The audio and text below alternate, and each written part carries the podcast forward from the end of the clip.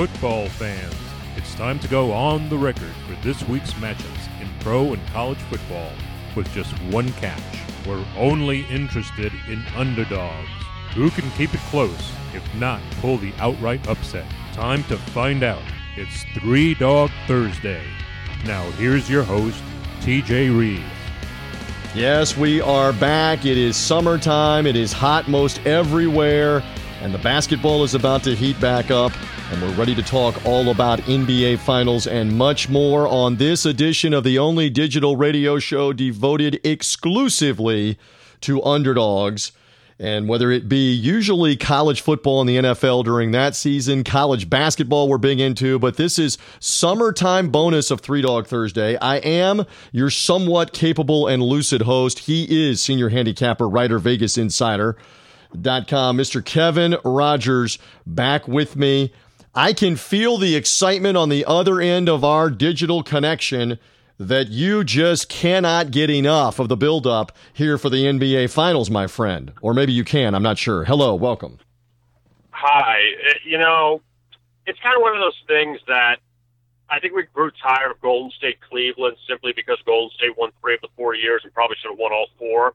And even though you know, these playoffs lack LeBron James a little tough. That you have, you know, another superstar in Kawhi Leonard, and there's some intrigue with Toronto. They haven't been to the finals ever, and it's just a little different. You know, I think that this is going to be a finals that's going to be unlike the rest of them during this Warrior run. You know, and I know we're going to talk about it, but I, I really think that this this I don't think it's going to be as easy as Golden State's going to cruise. I really think Toronto can give them a series. Well, and you make mention it's the first time that a Canadian team's ever been in the NBA Finals. Obviously, then therefore the first time for Toronto. What did you make? Because it is now unfolded since the last time that we talked and unfolded over the weekend that Milwaukee won the first two games with home court advantage, and Toronto then cleaned them out, winning three and four at home, winning game five at Milwaukee, and then putting away game six, coming from behind to do so. What do you make of that? For Kawhi Leonard and for the Toronto Raptors? You know, game one, they had in their hands, they let it slip right through, and they just fell apart in the last few minutes. Game two, they got wiped out. And past that, and even game three, they should have put Milwaukee away in regulation. They had to go to double overtime, and they luckily won that one. They won game four comfortably. Game five, they fell behind in Milwaukee. They came back and won. And then game six, they fell behind again and they ended up winning with a big fourth quarter. It kind of felt a little similar to what Golden State did against Portland, falling in all those holes and coming back and winning. And it's just impressive. And for Kawhi Leonard to go to Toronto his first year after missing last year with San Antonio, they make the offseason trade of DeMar DeRozan, who's beloved there. They deal him to the Spurs, and Leonard comes in and basically gets them over the hump finally to the NBA Finals. Granted, he didn't have to face LeBron James, like DeRozan did all those years where they always ran into Cleveland and couldn't beat them. This time they missed them. But uh, Toronto still deserves a lot of credit. They were able to hold down Giannis and Antetokounmpo for the last few games of that series. Milwaukee is a team that just, you know, they lived and died by the three, and it seemed like they died by it because they, they didn't shoot the ball well in the last few games. And the other key was that Leonard didn't really have to carry it himself, that he got help from – others from Kyle Lowry, which they need. They can't have Kyle Lowry have bad games. You're, you know, you get the help from guys like, you know, Serge Ibaka off the bench. Also, Fred Van Vleet, the former Wichita State standout, had been on fire. So, you know, this is a Raptor team and Pascal Siakam as well that, look, it's like anything else. You can't just have one guy lead you. You need to have help. And the key to Toronto now in the series is very odd. They go from not having home court in the Eastern Conference Finals to having home court in the NBA Finals. You don't really see that kind of flip normally, but uh, this will be the first time that Golden State during this five-year run will not have home court advantage in the NBA Finals. Only second time since Steve Kerr took over, they haven't had home court in a series. So it'll be interesting to see how this turns out with the Warriors playing the first two on the road. Yeah, very true. And and by the way, I should make mention I misspoke on the podcast last week that Toronto did have a better record in the Eastern Conference, and so no matter what, Golden State was going to be on the road for the first couple of games. Important to point out because Kevin's keeping me in the middle of the road. I'm such a longtime NBA fan uh, from way back that, that they used to do this 2 2 1 1 1. And then Pat Riley, when he was coaching the Lakers, complained so publicly through the media vociferously that it was so unfair uh, that the Lakers in particular would have to go east to play Boston, come back home to LA, then go back to the east to play a game five, and then potentially after coming back home for a game six, go back east. They went 2 3 2. The first two at the top seed, then stay where you are for three, and then the final two. And it was that way for many years. But back a few years ago, they went to the 2 2 1 1 1 format.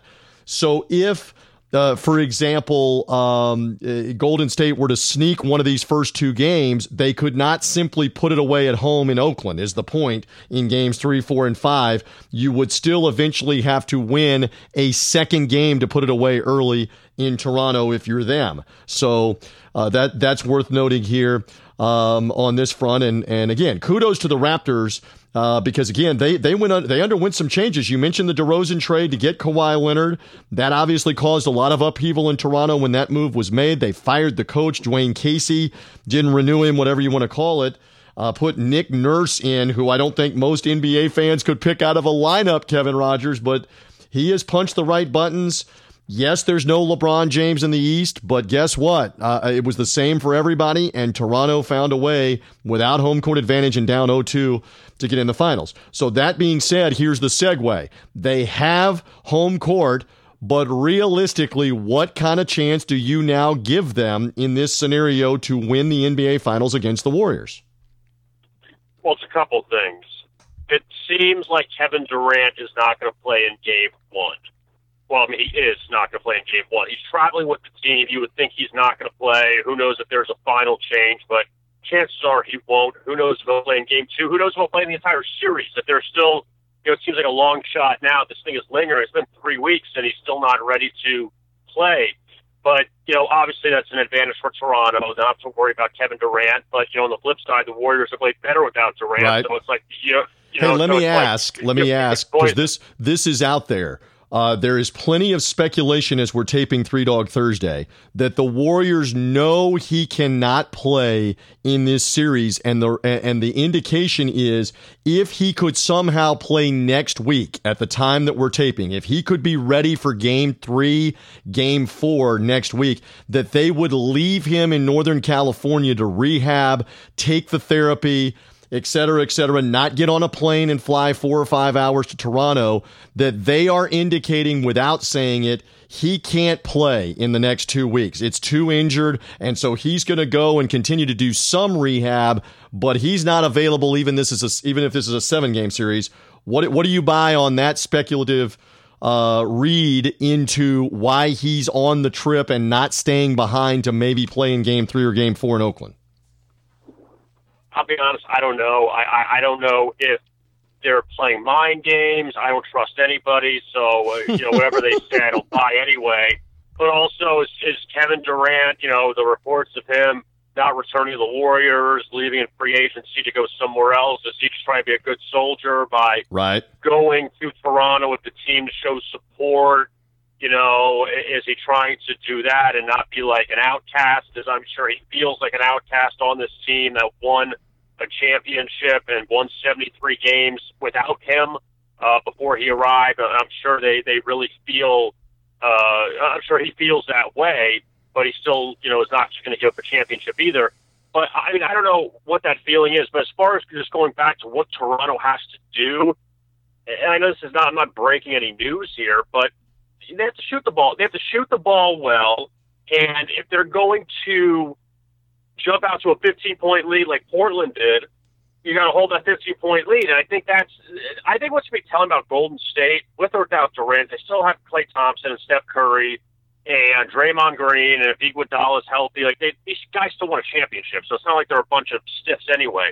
That what's going to be telling is the three games that Golden State came back to beat Portland in two, three, and four, down double digits. It seemed like they were out of it. Was that an anomaly? Was that them just getting off to slow starts and they were just better than Portland? Or is this, hey, they did enough to beat Portland because Damian Lillard was hurt and the Blazers, you know, just ran out of gas and, and Golden State just was better than them? Or maybe it's a sign of things to come that Toronto's better than Portland. So, you know, if Toronto jumps out to a big lead, maybe they can hold off Golden State in some of these games. So I think that'll be kind of telling in this series if we see Toronto jump out to any of these big leads and they end up winning and holding off Golden State, which Portland couldn't do. All right, let's have some fun uh, with the odds. Obviously, uh, Golden State is the betting favorite right now, even without the home court advantage. So it would be considered a, a Toronto upset. Give me, gauge me. It, it, does Toronto uh, have a 10% chance here? Do they have a 50% chance because they have home court advantage? What would you just say? Just, uh, just on an educated guess. I mean, I, I don't think it, when you have home court advantage and you won more games than Golden State, regardless, I don't think you have a ten percent chance. I mean, even last year, you know, you know, I mentioned Golden State has only had uh, or has, had not had home court advantage one time in this in this stretch. That was against Houston last year in the Western Conference Finals. They still had to beat them in Game Seven on the road without Chris yep. Paul. Yep. All right, so you know, I'm not going to say that Golden State is going to go in and sweep Toronto because I, I think that's the most unlikely. I think a sweep either way is the most unlikely scenario. I still think Toronto, because they have Kawhi Leonard and because of here, here's what I think, TJ. I think that Toronto is in a good position.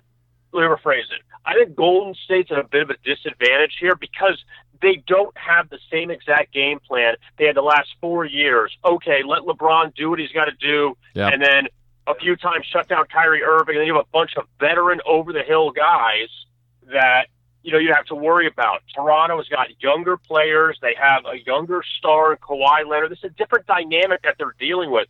Now you got to go to Toronto instead of going to Cleveland, and I just think that it's not going to be as easy for them, you know, like it was the last few years where LeBron just took over. Kawhi Leonard can take over games, but there are other guys that are more than capable of stepping up for the Raptors and trying to help out to get the Raptors in a position to win. And also, Toronto has been very good defensively at home during these playoffs. You look at their numbers, they throw out the double overtime game against Milwaukee.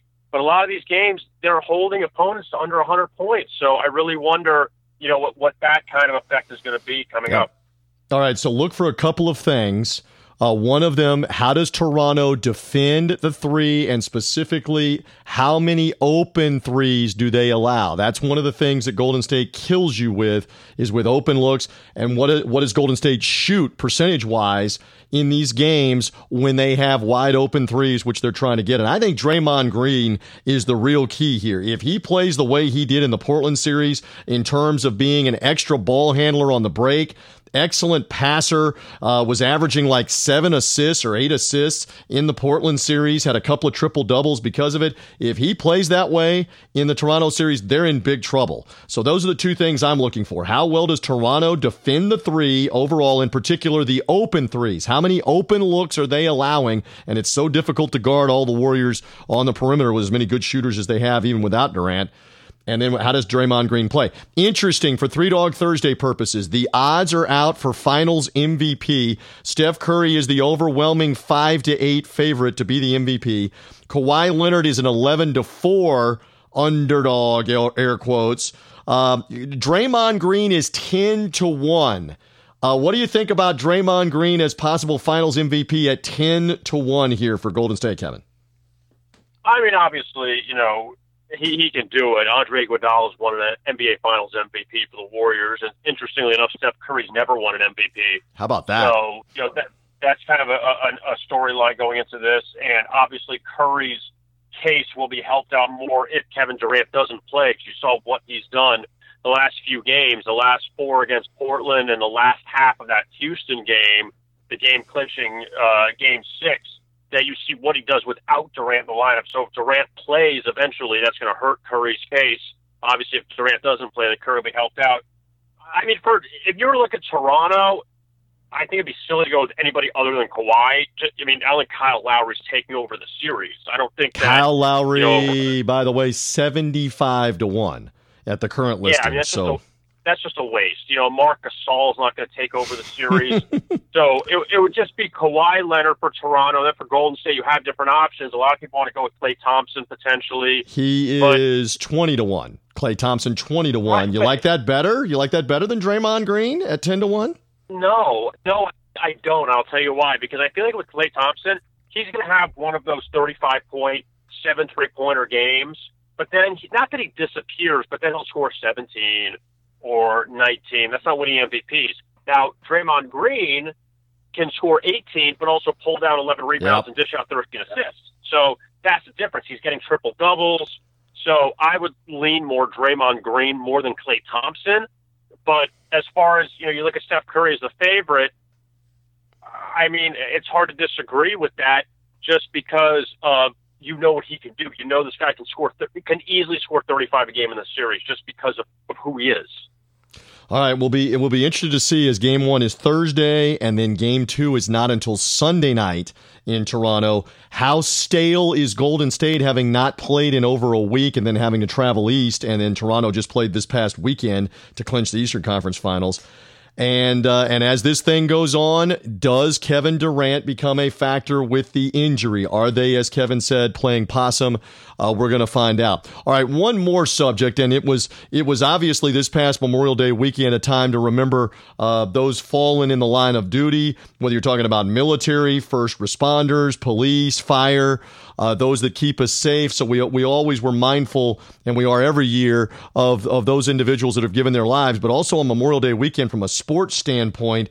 Uh, just some some awful um, uh, news on a couple of fronts. I mean, one of them, uh, one of our colleagues, we should just say this in the broadcasting family, Rod Bramlett, the longtime voice of the Auburn Tigers, um, who I had the privilege of interviewing on one occasion uh, way back when, did not know him personally. Very beloved play-by-play announcer at Auburn, killed in an automobile accident uh, over Memorial Day weekend. He and his wife.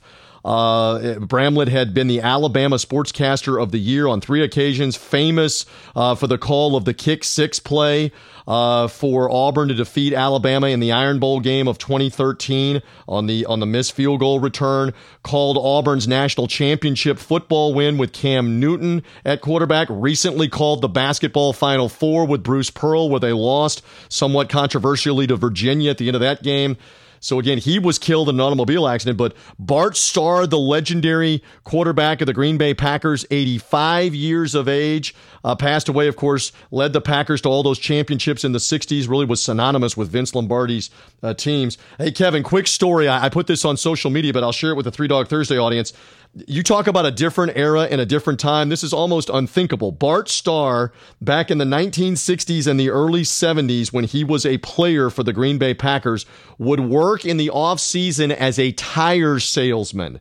Uh, he would do that in Alabama in the offseason. He was he went to the University of Alabama, lived in Alabama, and I believe he also may have done this also in Green Bay, where he was more well known in the summer as well but he he was the former star quarterback of the Packers, former Super Bowl MVP, all those titles, and he had to sell tires to help make extra money. Boy, you talk about a different era in sports, and he was proud of it. He he when I interviewed him, this has been about 2006 on Sirius XM. I had a chance to interview Bart Starr. It's not like he was ashamed of it, Kevin, that he enjoyed dealing with the community in Green Bay or in Alabama and helping them sell tires. He's the this is the equivalent of the Tom Brady of the 1960s that had to have a job in the summer to help pay the bills. It is a different time, right? Real quick. Well, well, and also too. I mean, think about this for a second. That we're so obsessed with OTAs and this and that, and these guys have got to be working out. And you know, imagine Aaron Rodgers. He's not at OTAs because he's busy at Tire Kingdom. You know, somewhere in, in Green Bay. Aaron, should I wherever. go with the white walls or should I go with the radials? I just I can't I can't picture that like Bart Starr, but it's a good point. It's a good visual. Of, I, I always think of that line from Major League when Lou Brown, when he first gets the call before he uh, manages the Indians, and he's working.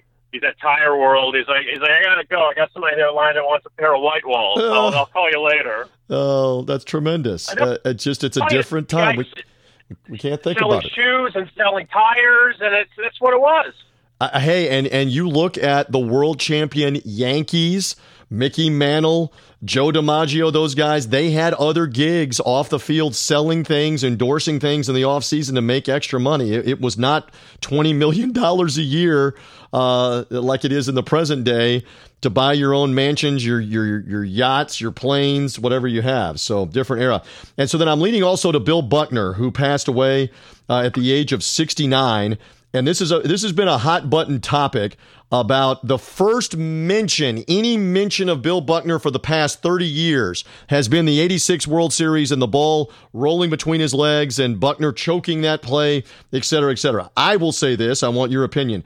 I, I believe that's totally unfair to Bill Buckner, his baseball legacy, that that is the first thing and the most prominent thing to always talk about. Kevin, your opinion about whether we're unfair to Bill Buckner's legacy when that's the first thing everywhere that seems like it's being mentioned. A couple things. Number one, in full disclosure, because I'm a little young, I'm 38. I mean, I'm not 20. Right. But I really growing up and seeing that highlight, I did not know what Bill Buckner did prior to the Red Sox. Okay, right. I did not know him with the Cubs. I did not know him with the Dodgers. What he did, hitting accolades, I knew none of that. All I knew was that error. Okay. Now, with that being said, just just putting that out there. All right, that it's extremely unfair for a couple reasons. Number one, and this is what this is like the Bartman thing. You still had Game Seven. That's right. So Bill Buckner makes that error on the Mookie Wilson hit, the Mookie Wilson grounder, I guess it's an error. Right. That the Red Sox win Game Seven. It doesn't matter. It does not matter, and it's and it's like not even a mention. And they were leading game seven and leading game seven in about the sixth inning or the seventh inning with Calvin Schiraldi while we're naming names on the mound, and he couldn't hold the lead. Ray Knight hit the tying home run. They went ahead. They beat the Red Sox, as you mentioned, in game seven, and nobody remembers that. Nobody talks about it, to well, your point. So, like, it's like the Bartman thing that he goes there, and the Cubs still couldn't stop the Marlins, score like seven runs in that inning, and the Cubs still led Game Seven. It's like stop complaining about this, and and you know what? You need to take responsibility for your loss. Don't put on one guy, all right? One guy that lost the game.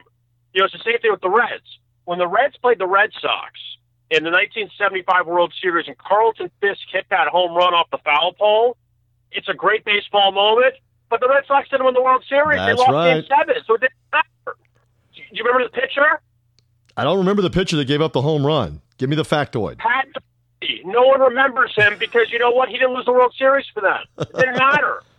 That's true. It's one of you the indelible moments, and that was and that was a game six that Red Sox fans want to remember because Carlton Fisk won it with the foul pole home run, the ball off the foul pole, with him begging it to be uh, to be fair. Yeah. No, do you know what it is? It's that it should be mentioned. You know, longtime baseball veteran. You know, hitter. Blah blah blah. You he know, had twenty seven hundred career hits, just short of the all time benchmark that gets you into the Hall of Fame. That's not an accident. Nineteen eighty batting title, uh, a former All Star. Uh, played in. Let me let me look. He played in several thousand games. Uh, a distinguished uh, long term uh, infielder in Major League Baseball.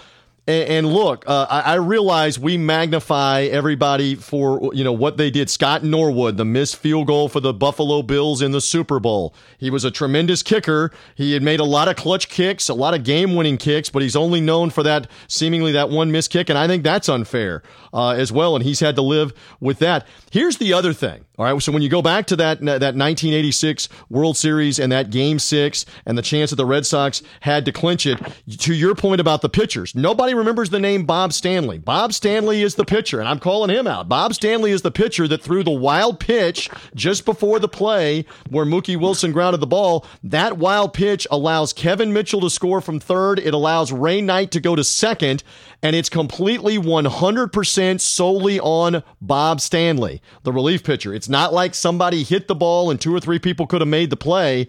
It's his wild pitch. That set up the key sequence next of Wilson grounding the ball, Buckner not being able to field it, and Ray Knight scores from second base to win the game. So Bob Stanley shouldn't escape this either. Uh, for his friends, acquaintances, family, or whatever, he should be just as much scrutinized for what he did a couple of pitches before. There's another famous argument that Buckner had an injured foot and, and could barely run, and that he was never going to beat Mookie Wilson to the bag anyway. And Bob Stanley, by the way, was nowhere in the area code when Buckner field, fielded the ball. Mookie Wilson was going to beat the play anyway. Now, the question is, would Ray Knight have continued to try to score? Blah, blah, blah.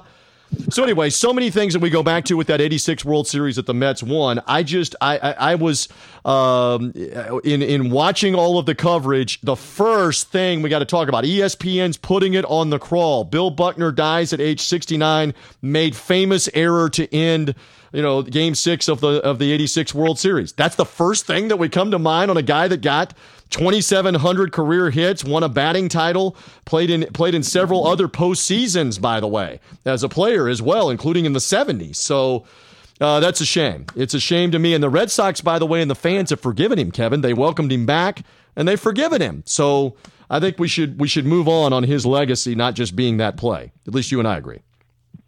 Yeah, I mean, there it's just and the Red Sox as soon as they won that World Series, they, they should have, you know, welcomed him back. And, and they did, and they did. They should, they I mean, you back. can't blame. I mean, look, to blame one person for one play when it wasn't even, in a sense, the championship game or the yep. deciding game. They still had one in their pocket, and you still lose. Like, it's as simple as that. Like, take some responsibility. And you know, just go back to the Bills thing for a second and I understand that was like lost the Super Bowl. The Bills went the next three years the Super Bowl. They lost all all three times. So That's right. they had chances to go. They had chances to win, and they couldn't. So, you know, stop blaming somebody. Stop blaming just one guy. All right, don't blame us yeah. here. We've got to get out of here. Give me a plug. VegasInsider.com. They're listening to us on Three Dog Thursday. You have tremendous information, particularly in and around the NBA Finals and all else that's going on, right?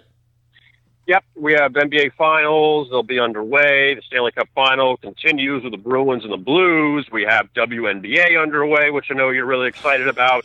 Major League Baseball as well as we transition into June. So two months in the books. You had some surprises early on, some disappointments, and uh, you know still got a long way to go in baseball season. And we're still keeping up with the NFL and college football. You can check out. We have some pieces on win totals uh, that uh, have gotten some good traffic as far as you know looking ahead to the 2019 season. Also looking ahead at some lines for the NFL already past week one, going through to week 16.